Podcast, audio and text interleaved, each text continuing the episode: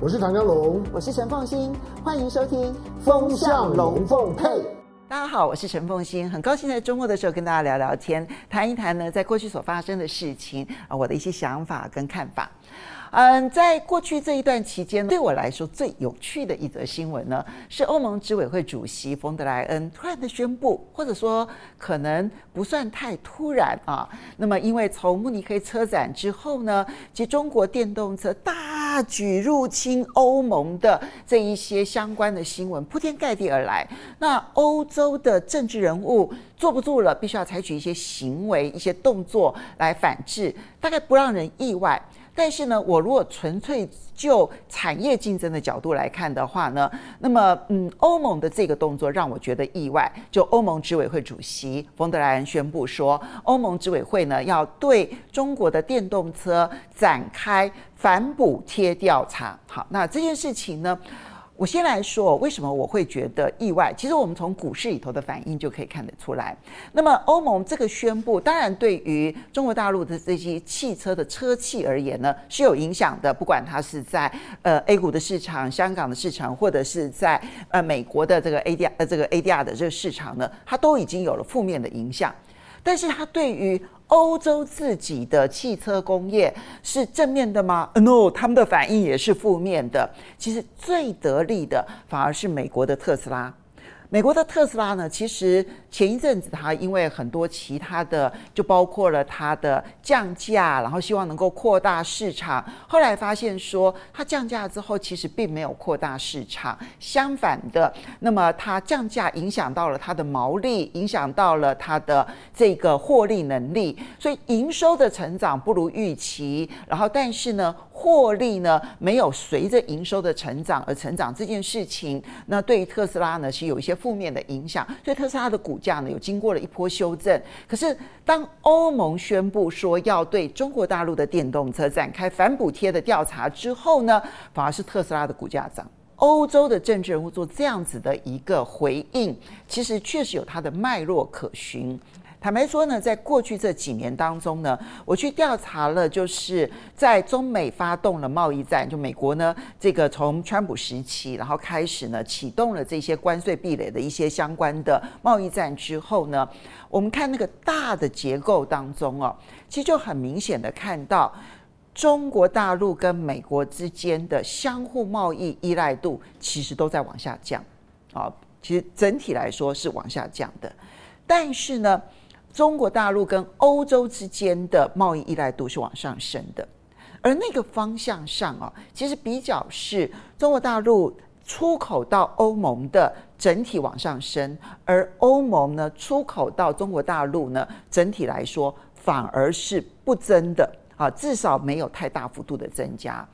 那当我看到这样子的一个趋势发展的时候呢，我认为欧盟势必有一天它会坐不住，因为终究那一个看起来中国大陆的产品的竞争力不断不断的往上升，而使得欧盟这一些国家的竞争力呢相形失色的状况会越来越严重。尤其是这里面有几个呢，比如说以德国而言，他们最引以为傲的三大市场。一个就是汽车市场，另外一个就是工具机市场，然后就是机器的，就这些设机械设备的这些市场，然后第三个部分就是化工市场。那么当当然有这个欧洲它自己整体竞争力滑落的一个因素，但是你从这个欧洲的政治人物的角度来讲，他们其实已经在政治上面如此的对中国大陆敌意了。那你在产业的上面看到节节的败退。那他们不采取行动，他们是很难回应他们在内部的政治压力的。然后再加上慕尼黑的车展啊，那么从慕尼黑车展当中，你会看到包括了德国的媒体，然后呢属于英语系的媒体，当然我没有特别的去研究法语系的媒体啊，但是英语系的媒体跟德国的媒体呢，铺天盖地的说慕尼黑车展已经不是德国车展，而是中国车展。然后呢说德国的电动车是如何的大举的在欧盟呢？这个不断的抢食他们的市场，然后已经都已经感受到了那个竞争上面的威胁，所以呢，在有前面我们看到产业竞争上面的压力。然后这边又看到慕尼黑车展，这可是欧洲他们最骄傲的一个产业，他们已经独霸全世界近百年的历史了。所以这个时候呢，当你看到说中国大陆其实以新崛起的这个姿态，然后在电动车市场上面，在全世界攻城略地，当然除了美国之外，美国根本不能进口啊。之外呢，那你说欧洲他们政治人物坐得住吗？我觉得他们确实坐不住。但为什么我认为说，其实理论上来讲，那么嗯，欧洲的汽车产业没有游说他们的政治人物，然后呢，去对中国汽车或者电动车采取动作的任何的动机，原因也很简单，因为中国大陆的汽车也好，电动车也好，都是全世界最大的市场，第一大，没有第二大，就它第一大。那这么大的一个市场。其实欧洲的汽车产业，尤其德国，包括了像是福斯啊，大陆翻译成为大众，或者是呢 BMW，或者是宾士，他们最大最大的市场都是中国大陆啊。那如果说他今天采取任何的一些这种属于贸易壁垒的一些做法，然后去制裁，或者是对中国大陆的电动车采取任何行动，他一定立刻反噬自己。而且，其实德国的汽车业会受伤更重。当然，这里面呢，现在看起来法国这部分他们反而比较积极一点，因为法国的汽车业呢，在中国大陆呢已经没有什么太大竞争力，他们的占比呢是节节节节败退，现在是不到百分之一。可是，德国的汽车是不一样的哦。到目前为止，如果我们不要只算电动车，如果我们把燃油车一起加进来算的话呢，其实整个中国大陆第一大的这个销售的品牌，其实还是大众，就是福斯。所以德国没有动机，然后要去对中国大陆采取任何的行动。法国稍微有一点动机，所以。对于欧洲的这一些汽车业者而言，他们其实能做的就是他如何的跟中国大陆的电动车它的相关供应链来合作，然后希望他们减少他们产业上面的损失，而没有要采取政治上面的贸易壁垒的做法。所以政治人物很想这么做，可是。产业界反而没有这样的动机，就是我们看到说，当冯德莱恩说要去启动这个反补贴的调查的时候呢，你会发现说，诶，其实德国的汽车业者反而是很错愕的。所以呢，德国的这些汽车工会呢，还会不断地提醒说，我们一定要注意哦，因为中国大陆如果采取类似的一些做法的话，我们可能受伤更更重哦。那欧盟欧盟的在。中国大陆的欧洲中国商会更是明白表达说他们反对，因为事实现实上面这个调查通过的可能性，可能也是要打一个问号的。好，但是呃，我觉得这里面其实反映出来的是政治人物对于中国的焦虑，而那个焦虑呢，不纯粹是说嗯，这个中美之间的竞争当中，他们要站在美国这一边，而是在。各种的产业竞争环境当中，他们其实都已经面对到了极大的压力。因为在中国经济崛起的过程当中，中国大陆呢原本的产业分布是在轻工业、劳力密集的这些产业，其实跟欧洲之间呢产业是互补的。那么可是呢，当中国大陆的产业升级不断的向上发展，它的科技的这个进展其实速度确实是非常的快。所以，当它在各个领域当中，你不管是化工，或者是电动车，然后又或者是电池储能，然后乃至于新能源，比如说风力发电，或者是还有这个包括了水力发电啊，然后以及太阳能发电，你都会发现说，欧洲其实已经有很长时间的在讨论，就是他们似乎都离不开中国大陆。那么离不开中国大陆，甚至依赖中国大陆这件事情，让他们产生了极大的焦虑感，而这个焦虑感就在电动车这个领域当中呢，彻底的爆发起来。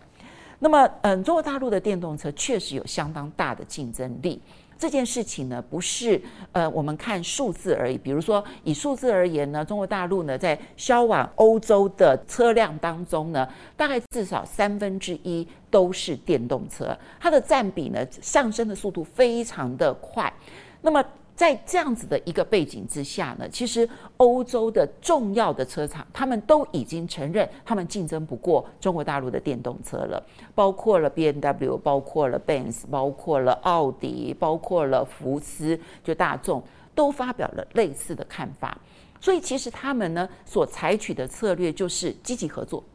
怎么个积极合作法呢？比如说，像是福斯，好，就是大众呢，他就宣布，那么陆谷小鹏汽车，就大陆的电动车品牌之一啊，就他们的这个比亚迪啊、上汽之外的魏小李哈之一的小鹏啊，那么他们就加入了小鹏，然后呢，希望可以跟小鹏一起建立那个合作，而奥迪呢，只是选择跟上汽集团来合作，所以他们希望采取的模式是合作。然后我用引进中国大陆的电动车供应链相对成本降低的情况之下，让他们可以在欧洲市场还有机会生存，不会受到中国大陆电动车的压力。那但是在中国大陆自己的电的市场当中呢，他们承认他们的竞争呢确实已经遭遇到了瓶颈，他们必须要更积极的跟中国大陆相关的供应链合作才有机会。好，这个是他们车厂的选择。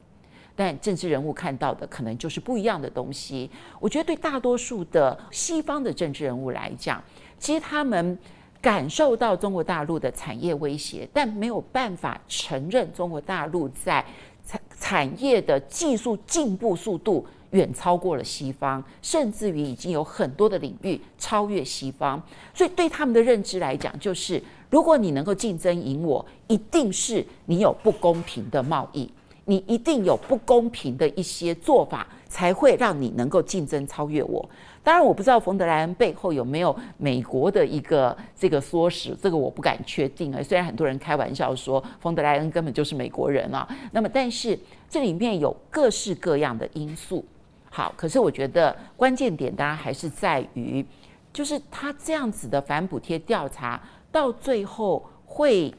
成立吗？好，那这里面分。两大部分，第一个部分是中国大陆是不是真的有补贴，然后呢，不公平的贸易竞争？如果我们就现况来看的话，其实中国大陆它早期确实对电动车是补助的，哈。那么我们现在看到几乎每一个国家对于电动车都有或多或少的补贴，比如说英国啦、美国啦。欧盟啦，他们对于购置电动车，其实都有从这个四千欧元，然后到这个七千五百美元不等的补贴都有哈。就从这个美国开始呢，推动电动车的这些政策，然后通过了立法之后呢，其实已经开始有了这些补贴方案。中国大陆早期也有，但是他们的补贴呢，是到二零二二年底，就去年的十二月底。结束了，所以如果你大家去看数字，你会发现今年的一二月，中国大陆的电动车其实是卖不好的。原因很简单嘛，因为。补贴是到十二月底，所以在中国大陆，如果你要买电动车，那你是一二月想要买的人，一定提前到十二月赶快买，因为可以享用那个补贴。到了一二月才来买的人，那当然他们可能有他各式各样的考虑，可是呢，那个意愿当然就会降低，然后一直到三四五月呢，才把那个电动车购买的意愿往上拉升。所以它实质上，它反而没有像美国、英国、欧盟有这样子的一个补贴了。第二个部分是，通常这一种反补贴、反倾销的这一种调查，它都必须是你用低价倾销到我这个地方来。但是你去实际上面，就我看到瑞银啊，他们做了一个报告，这个报告里头就特别提到说，其实在中国大陆的电动车销售的价格。是远比在欧洲同款的，就是他们销售到欧盟的这一些电动车的价格还要来得低。其实，在欧洲卖的比较贵，在中国大陆，因为中国大陆的电动车竞争太过的血海了，所以呢，其实那个价格都压得很低。反而是卖到欧盟，因为有运输费用的问题，还有关税的问题，现在百分之十关税的问题，再加上其实欧洲的汽电动车价格定价比较高，所以他们可以卖比较高的价格，所以它在欧洲所卖的价格是远比在中国大陆卖的价格呢是要来得高的。那 这跟这个 WTO 当中的反补贴跟反倾销的定义似乎呢，并不是那么样的成立。好，但是呢，我必须要说，哎呀，反正现在呢，全世界的这种贸易保护主义啊，那么 WTO 的所有的规定呢，都可以由人来解释，而不一定是由过去真正的法律来做这个解释。所以，他也有可能就政治人物的角度来讲，他非这么做不可。那么关键点就在于，因为我刚刚提到，其实德国的汽车产业是期期以为不可的。因为对他们来讲，他们最担心的一件事情是，他们会不会因此反而失去了中国大陆这个市场？因此呢，德国的这些汽车厂商，他们会如何的去游说他们的政治人物？而这个游说的过程，跟政治人物他们希望讨好选民，或者是他们可能有内部的一些政治需要，彼此之间的拔河的结果。其实才会真正的决定这个反补贴这件事情所产生的影响。不过，我觉得这件事情呢，对我来说呢，是一个蛮有意思的事情。就是我们如果去看金融机构或者是一些投资机构，他们所做的这些相关报告。都会觉得说，这个时候的反补贴调查有点怪哈，就像我一开始我也觉得这个反补贴调查真的有一点怪，理由非常的简单，就是第一个，你如果纯粹就补助事实而言的话，其实欧盟站不住脚；然后你纯粹就低价倾销的角度来讲，也不存在低价倾销，甚至于呢，可能伤敌一百，自损一千，就是自己的汽车产业受到的冲击可能是更大的。但无论如何，虽然有这一些从产业面来看不合理的一个状况，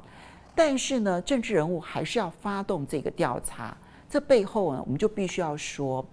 从西方的角度来看，他们感受到的那一个威胁是真实存在的。而对于西方的政治人物而言呢，他要去认知中国大陆的崛起，不只是经济的总量的崛起。而是它的产业竞争力的崛起，这件事情已经不是依赖着国家补贴，不是依赖者的倾销政策这样子的一个情况，而是它确实在技术，然后以及成本控制上面都已经有了极大的进展。这就是像瑞银这个，他们之前曾经呢拆解了，就是比亚迪的一款海豹，哈，它的这个车子，然后去跟呃大概同等级的这个特斯拉 Model 3呢去做对比，然后把它拆解完了之后去做成本对比，发现到说，特斯拉即便是在上海所生产的这个 Model 3。它的成本硬生生的要比比亚迪同竞争等级的这个海豹呢，它的成本高百分之十五。而这件事情呢，其实它反映的就是，就它走这种产业群聚啊，然后去发展供应链的模式，已经使得它的竞争力高到一定程度。我觉得在政治上面，政治人物要接受这个事实是困难的，所以这种摩擦还会不断不断的出现。可是，他终究到最后，他必须要去面对的是每一个国家都必须要去仔细思考：我的产业竞争力在什么情况之下才能够达到最好？是要用合作的模式，是要用利用的模式，还是要用保护主义的模式？短期之内，保护主义会当道，但是就长期而言的话，我觉得面对竞争这件事情，它长远来说，它终究还是硬道理。好的，今天有关于这个欧盟呢启动对中国电动车反补贴的这个调查，其实它背后有很大的一个深的一个背景。那提供我的想法供大家做参考。非常谢谢大家的收看，我们下个礼拜再见喽，拜拜。